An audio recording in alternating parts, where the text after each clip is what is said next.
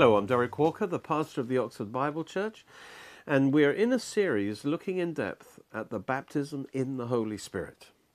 And we've seen that the promise of the Spirit uh, that would that would come to pass in the new covenant through the Messiah has two aspects to it.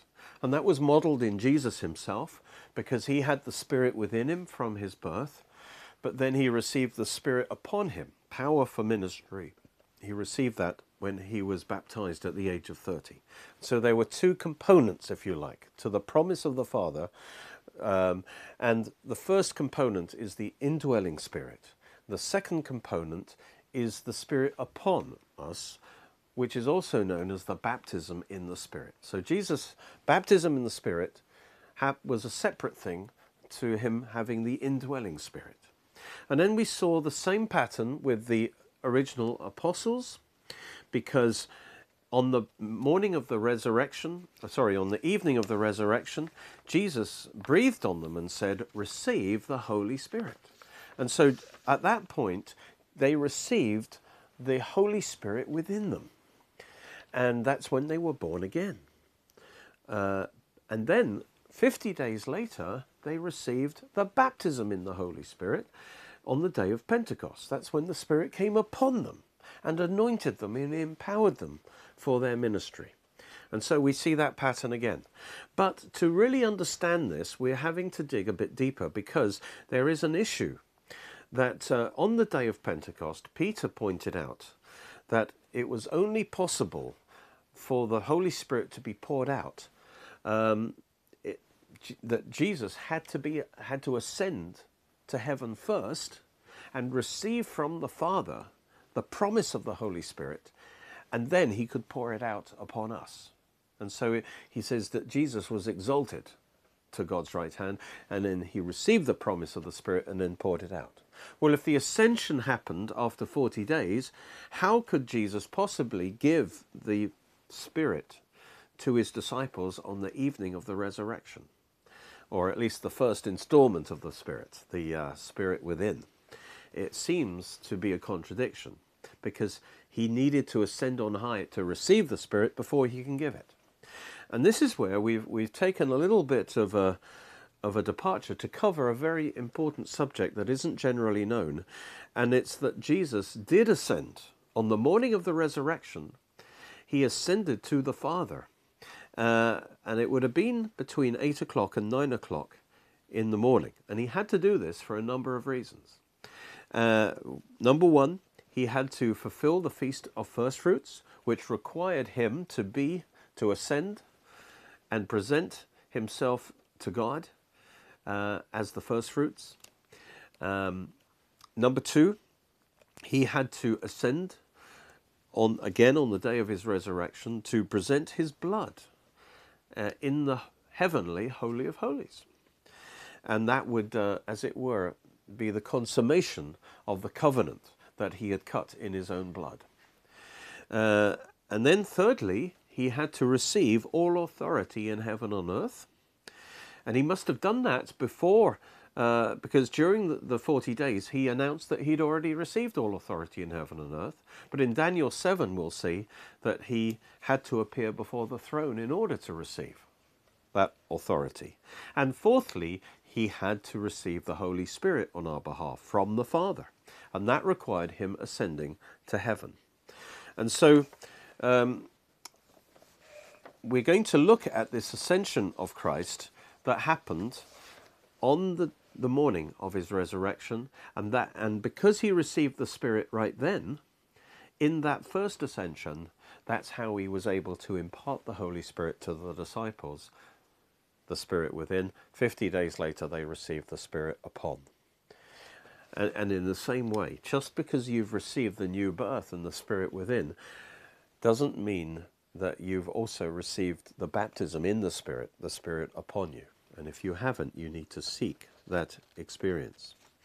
Well, we see this ascension in John chapter 20 when Jesus appeared to Mary Magdalene, and he appeared to her just before he was making this ascension. And that's really the reason for the timing of this visitation was that we would know what he was doing at that time.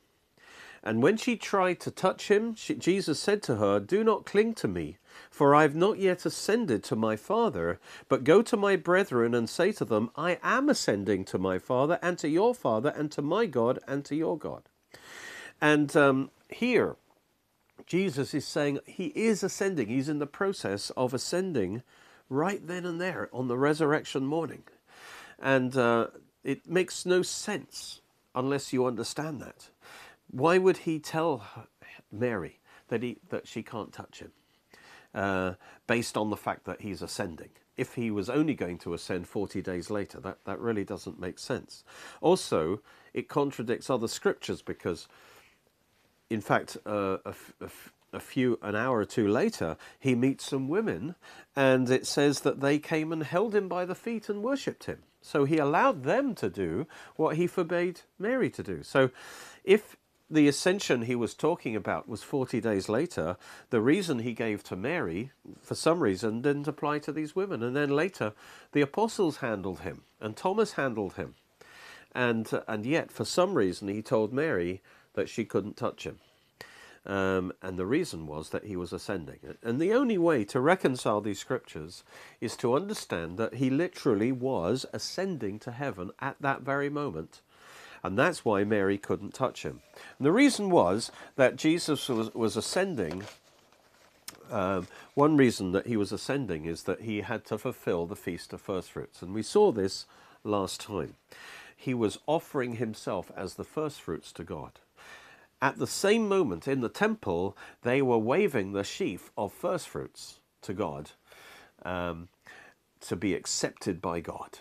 And uh, Jesus was waving was, was ascending into heaven, presenting himself as the first fruits. And that's why it was inappropriate for Mary to touch him because he was to give himself completely to God as the first fruits. We saw this last time that others were resurrected at the same time as him in Matthew 27. These also formed part of the sheaf of first fruits that he presented to God. Also, there were all the spirits of the righteous men. They were he preached the gospel to all the righteous in paradise, and they were born again. And so, because they're now born again, he was able to take all the Old Testament saints to heaven with him. And he liberated paradise and took paradise up to heaven. And that's when he led captivity captive in triumph. So on the in this ascension, on the morning of the resurrection, he took all the Old Testament saints with him to heaven. Now they're in heaven as we read in Hebrews 20, 12 22. He says, These are the spirits of just men made perfect. They were righteous in paradise, but they were not yet made perfect.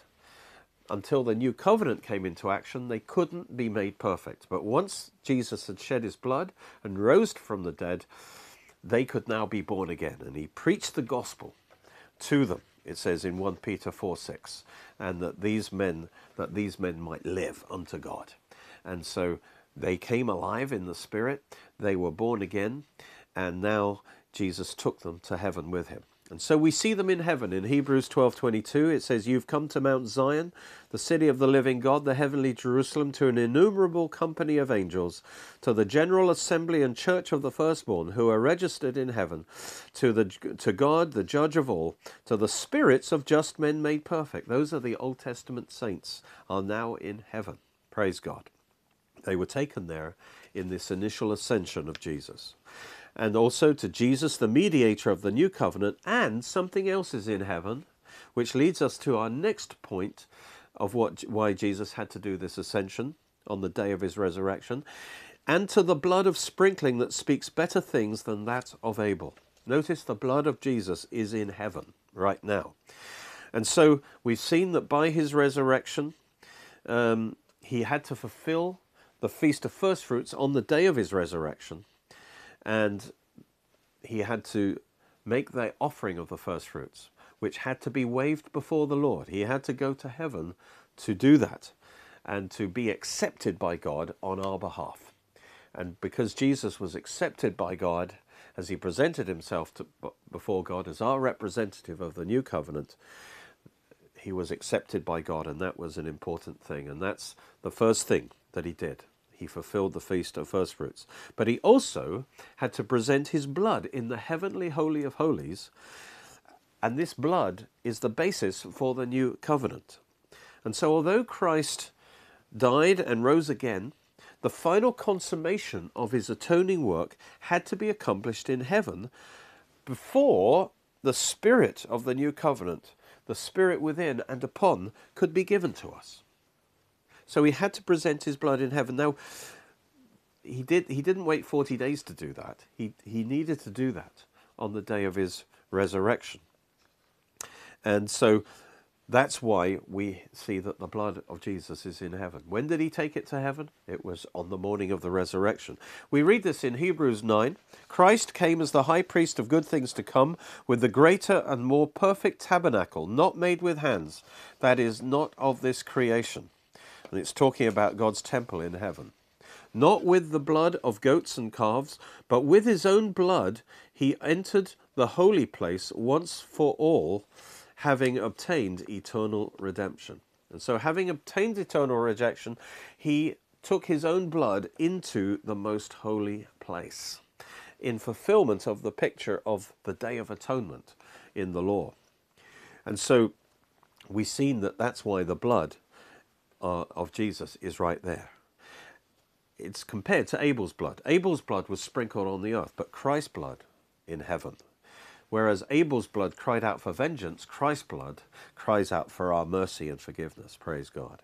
And so Jesus had to enter the heavenly Holy of Holies with his blood and present it there as the final and full satisfaction for our sin and for the new covenant to then be set into operation. And so this had to be done in heaven before the Spirit could be given to us in the new covenant. And that's why the Bible says the gift of the Spirit could not be given until Christ ascended to heaven and was glorified with all power and authority to pour it out. And he did this, as I say, in this initial ascension. It says in John 7:39 that the Spirit was not yet given because Jesus was not yet glorified. So Jesus could not give the, the Spirit to his disciples until he was glorified, until he ascended to heaven and received all power and authority. See, the Holy Spirit is not given on our own merits, but on the basis of Christ's complete atonement, on the basis of his blood, which was not consummated until his blood was presented in heaven. And so the giving of the Spirit it was a testimony to the fact that the blood of Christ has been accepted as the all sufficient payment for our sin and, and the provision of our eternal life.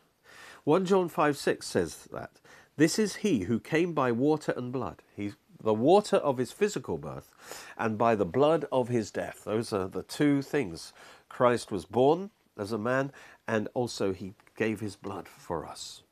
Jesus Christ, not only by water, but by water and blood. And it is the Spirit who bears witness, because the Spirit is truth. In other words, the Spirit bears witness to the blood. So the giving of the Spirit testifies that the blood has availed for us to cleanse us from sin, to purchase the blessing of the Spirit. So the Spirit could not be given before the blood was presented. And, and again, that happened on the day of the resurrection. Acts 2:33 says the same that being exalted to the right hand of God and having received from the Father the promise of the Holy Spirit he has now poured out this which you see and hear. And Jesus was exalted to the right hand of God first of all on the day of his resurrection.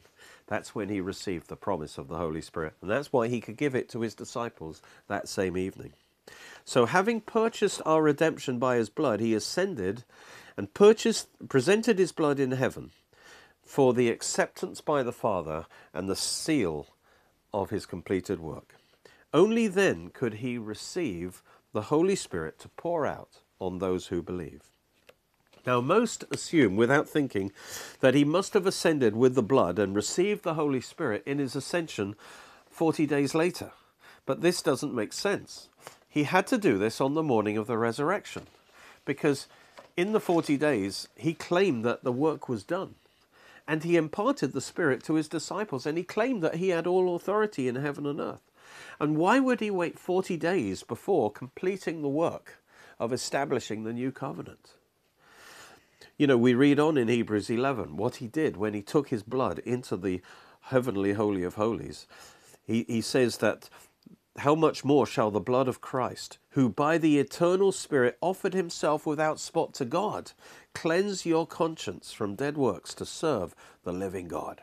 And for this reason, he's the mediator of the new covenant, uh, so that those who are called may receive the promise of the eternal inheritance. So at this time, when he ascended into heaven, that's as it were when he officially became the mediator, and the new covenant now came into full operation.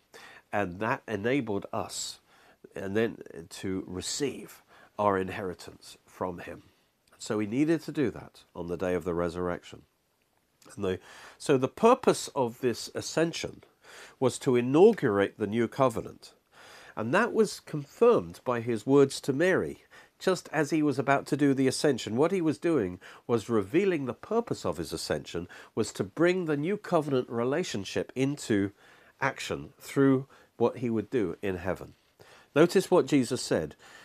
Don't touch me, for I haven't yet ascended to my Father, but go to my brethren. Now, this is the new thing now.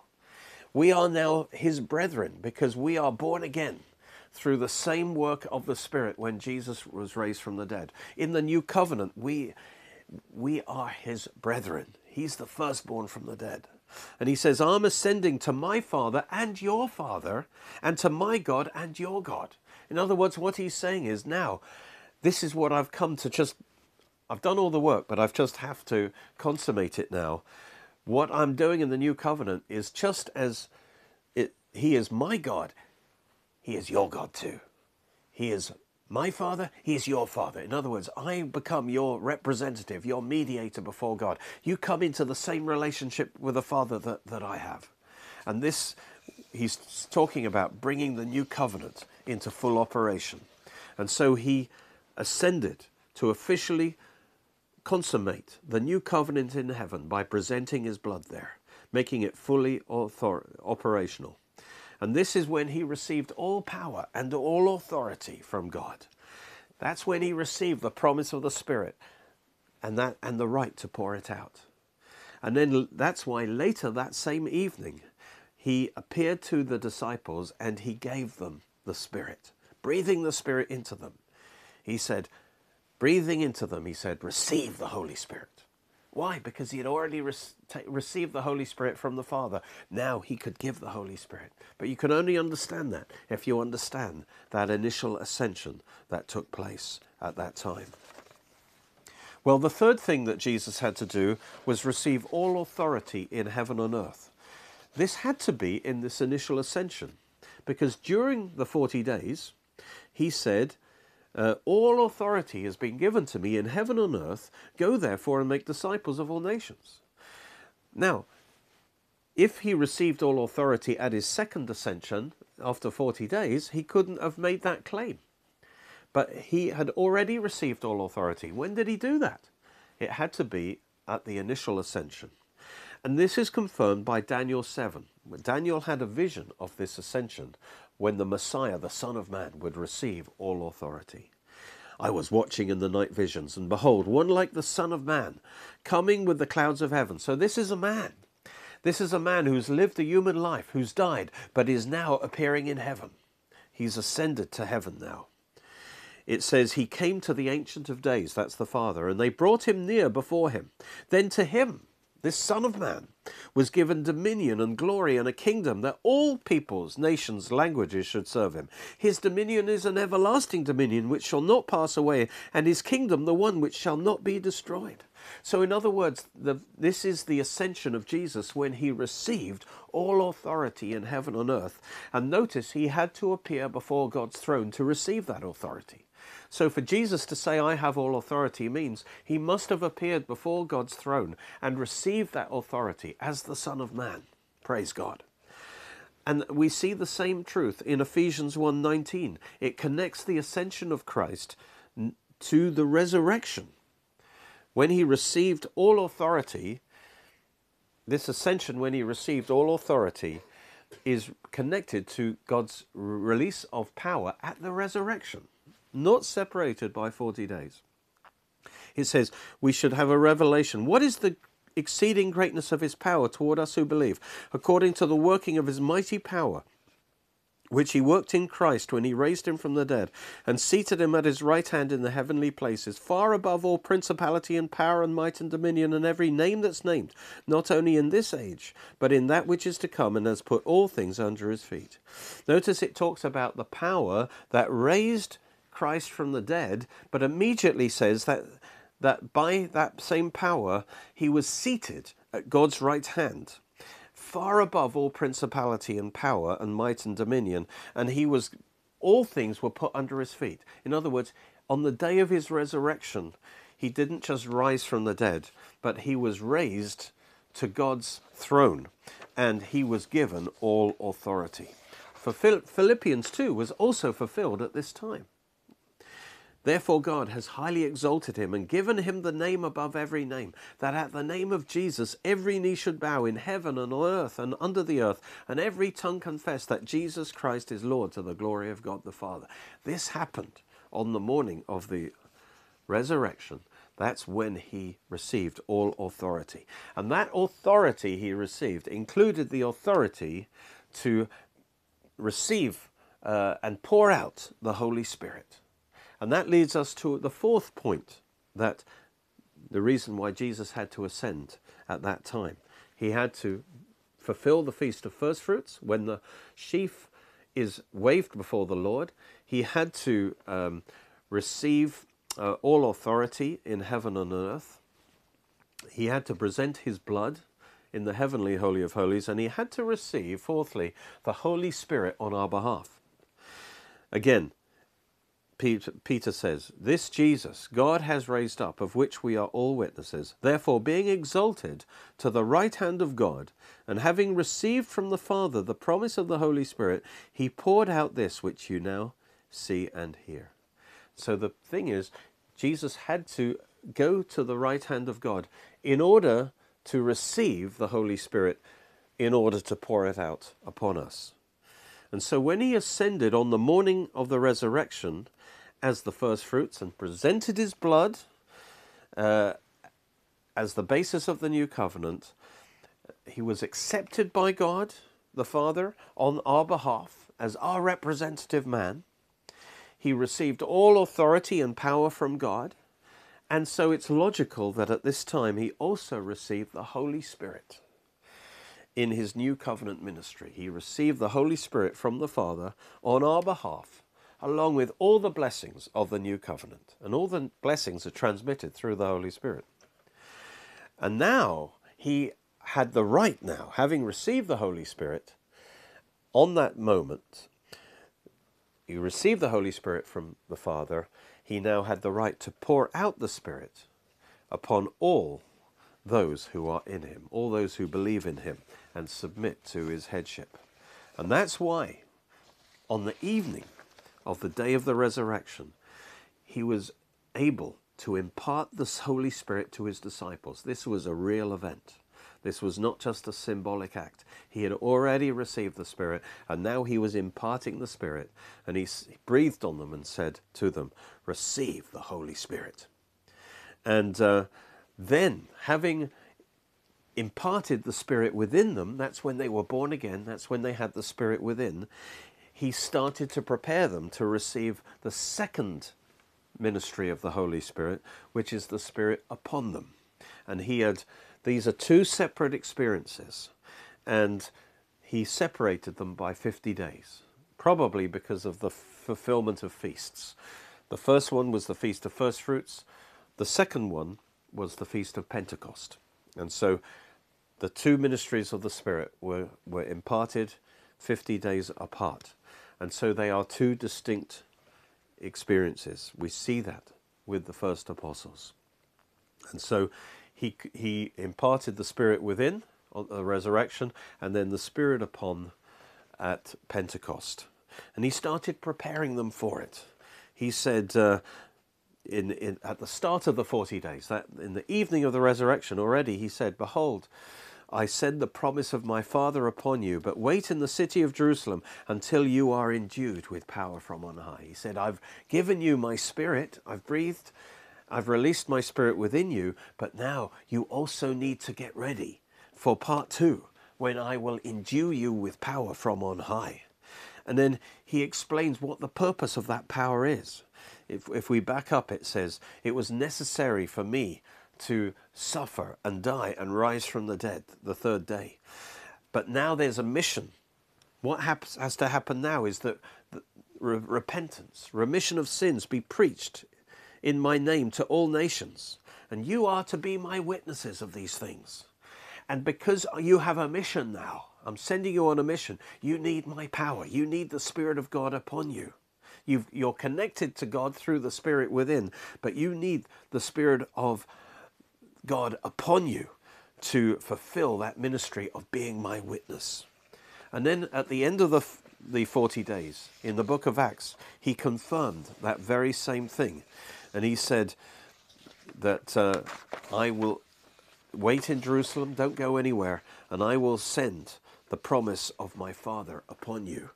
And then he says, You shall receive power. After that, the Holy Spirit has come upon you, and you will be my witnesses to the ends of the earth. And he says the same things to us.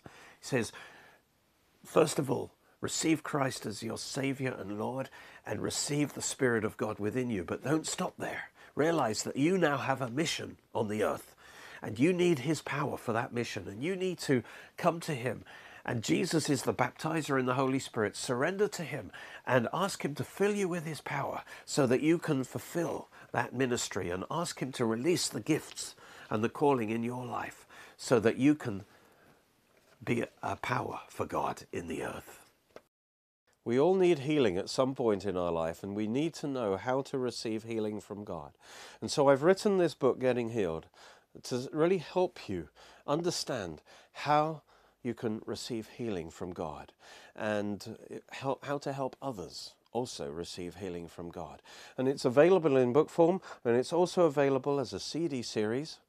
And it will really build your faith to encourage you to, to, to receive God's healing power into your body. Thank you for watching. You can watch more of our teachings on our Oxford Bible Church Roku channel and Derek Walker YouTube channel.